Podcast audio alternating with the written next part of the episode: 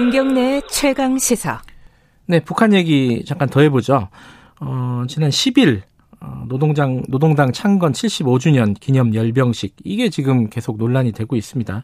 여기서 ICBM, SLBM 이런 신무기들도 공개가 됐고, 또 우리한테 좀 유화적인 어떤 제스처도 나왔어요.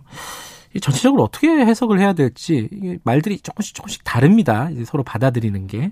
자, 홍현익 세종연구소 수석연구위원과 이 얘기 좀 나눠볼게요. 위원님 안녕하세요.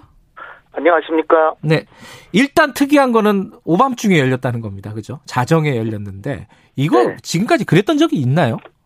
네, 김정은 위원장이 그 여러 가지 행보가 다 그 외부의 관측에 허를 찌르는 것들이 많았습니다.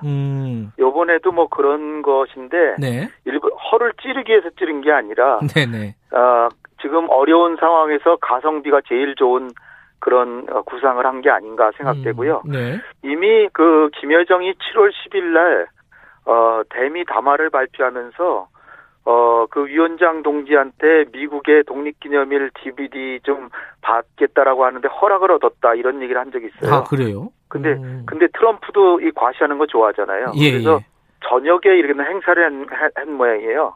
그래서 이 그 불꽃놀이하고 이 조명을 활용해서 멋들어지게 함으로써 이게 이제 군사 퍼레이드라는 게 외부의 위협만 이렇게 보여주는데 그게 아니라 북한 주민들에게 뭔가 전력난이 해소됐다는 것도 상당히 보여주면서 외부에 우리가 그렇게 어렵지 않은 거라는 걸 보여주면서 일종의 쇼로 기획을 해서 심심하지 않게 해주겠다.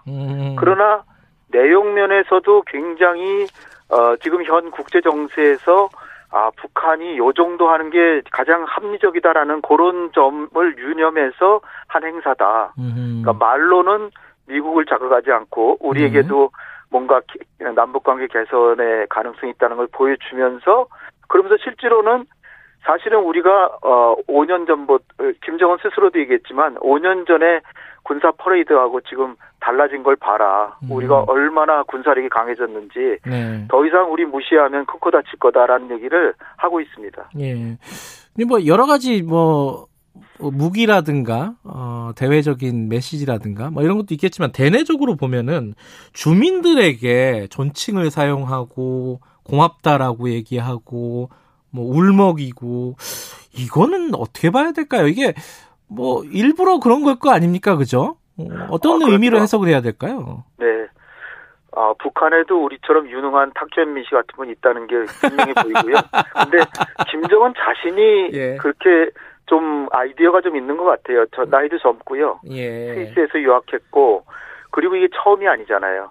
벌써 과거에도 신년사 하면서도 내 능력이 부족한 것에 대해서 막 너무나 정말 그 자신을 탓하기도 했다 뭐 이런 얘기 하잖아요. 네.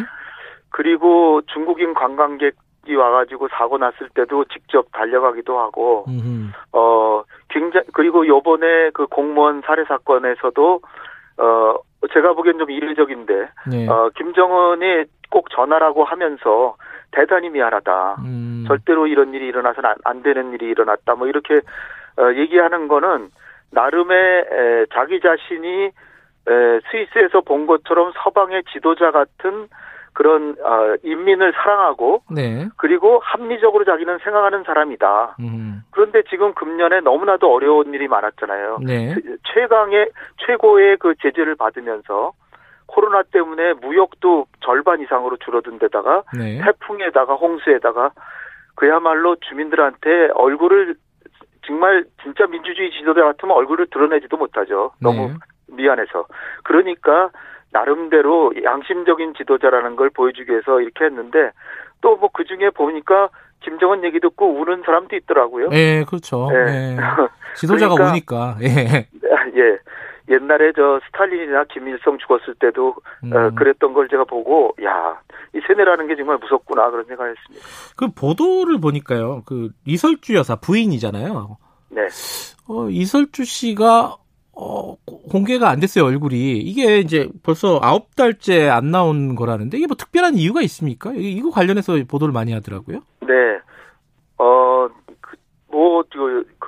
젊은 여성이니까 아직 젊으니까 혹시 넷째를 가졌을 수도 있고요. 네, 그것도 모르겠습니다. 그냥 네. 여쭤보니까 그냥 답하는 거고요. 예, 예. 그런데 이제 가장 좀 합리적으로 좀 얘기해 본다면 예. 애를 셋이나 키우고 있는 엄마로서 내가 몸조심을 해야 되겠다. 그래서 예. 많은 사람들 나오는데 나오지 않게 해서 코로나 관련해서 안 나오는 게 아닌가. 비록 어저께 그 열병식이나 그 뒤에 김정은이 집단 체조 공연도 보러 갔대요. 근데 거기서도 마스크를 안 쓰고 있는데 그런데 좀 이상한 게 있잖아요. 평양에 주재하고 있는 외국인 외교관들 한 명도 오지 말라고 아예 공문까지 보냈다는 거예요. 그 얘기는 뭐냐? 하여튼 그 북한에서는 외부에서 들어오는 사람은 전부 코로나 환자로 일단 간주하겠다 이런 거거든요. 예. 평양에 그렇게 오래 살은 외교관들도 오지 말라고 하니까 좀 이상하지 않습니까? 네. 하여튼 북한은 좀 이상한 나라지만 예. 의료체제가 너무나 지금 수준이 낮아서 예. 극도로 조심한다. 그 봄에도 김정은이 한동안 안 나타난 것도 그 코로나가 어떤 양상으로 번질지 모르니까 소위 그 피정을 갔다 이런 얘기가 있었거든요. 네네. 그러니까 아마 리설주하고 사이가 안 좋거나 그렇다기보다는 아마 네. 코로나 관련이 아닌가 저는 그렇게 봅니다. 지금 이제 본격적으로는 그 열병식이 주는 메시지가 미국한테 주는 메시지가 있고 우리한테 주는 메시지가 있을 거 아닙니까? 네. 이게 이제 ICBM 같은 그 신형 무기들이 막 나왔어요.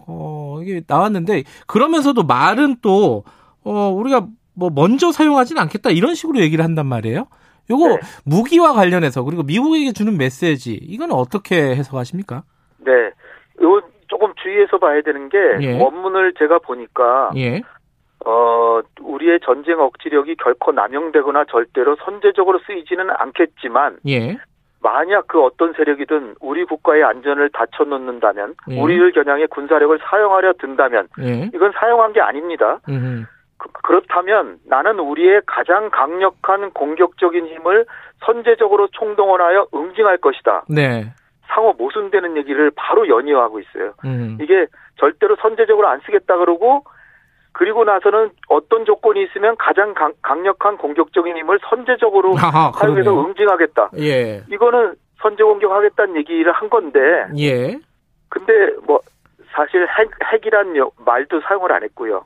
그다음에 선제적으로 쓰지는 않겠지만을 아주 공식 이렇게 명문으로 얘기했기 때문에 우리가 그렇게 듣는 거지. 네. 실제적으로 이 연설문상으로도 만약에 어떤 제3국이 북한을 엄청나게 압박해 들어오면 먼저 공격할 수 있다는 내용이 이미 들어 있습니다, 여기. 네, 그렇기 때문에 이거는 그러나 미국 언론도 아마 선제 공격하진 않겠다라고 하는 거를 이게 타이틀로 뽑으니까 예. 굉장히 얕게 얘기한 거죠.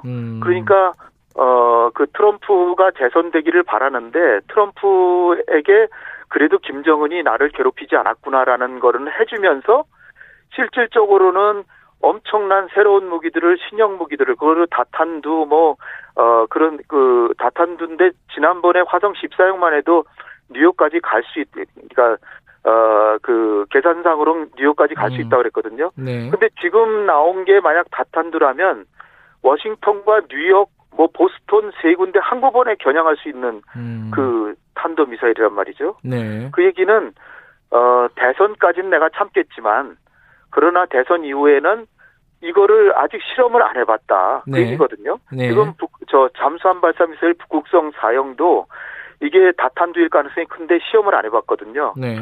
시험하고 싶을 거라고요. 틀림없이. 예. 그러니까 시험하고 싶지만 내가 미국 트럼프 대통령 때문에 내가 참았는데 만약에 계속해서 협상의 성의를 안 보이고 그렇다면 이제는 이 무기 가지고 좀 어렵지만 살아가겠다. 그런 메시지가 깔려 있는 거죠. 우리 얘기를 해보면은 우리는 지금 네. 문재인 대통령이 종전선언 계속 얘기하고 있지 않습니까? 네. 거기에 대한 화답 같기도 하고 우리한테 사랑하는 남녘동포 이런 식으로 얘기하는 게 이게 네. 남북 간에 뭔가 일이 이루어질 것 같습니까? 어떻게 예상하십니까? 예, 제가 보는 큰 그림은 김정은은 사실 금년에 동경올림픽이 열렸으면 예. 일본하고 수교하면서 엄청난 또 변화를 일으키려고 했던 것 같아요. 아하. 근데 그게 무산됐거든요. 예. 그게 굉장히 낭패감을 느껴서 6월 달에 남북연락사무소 폭파한 게 아닌가 이렇게 보고요. 예. 그래서 할 수 없이 미국이다. 그래야지 미국한테 사실은 남북 간의 연락사무소를 폭파했으니까 우리한테 볼멘 소리를 한 거지만 미국을 겨냥한 거라고 이제 사실 보여지고요. 네. 그다음에 이제 미중 간의 협상이 있어가지고 그 폼페이오하고 양재쩌하고 하와이에서 만나가지고 예. 이 북한에 대해서 지금 도발하려고 그러는데 막아줄 테니까 평양에 뭐 의료 자재라도 보내주는 거 허용해달라고 이렇게 해가지고 지금 불을 끈 것 같아요. 그래서 7월 달에 김여정이 나와서 그 독립기념일 DVD 좀 예. 달라. 그리고 알겠습니다. 그 줄여주셔야 되는데. 예. 우리도 도발은 안 하겠다. 알겠습니다. 여기까지 드릴게요. 예, 고맙습니다. 예. 홍현익 위원이었습니다. 네. 오늘 여기까지 합니다.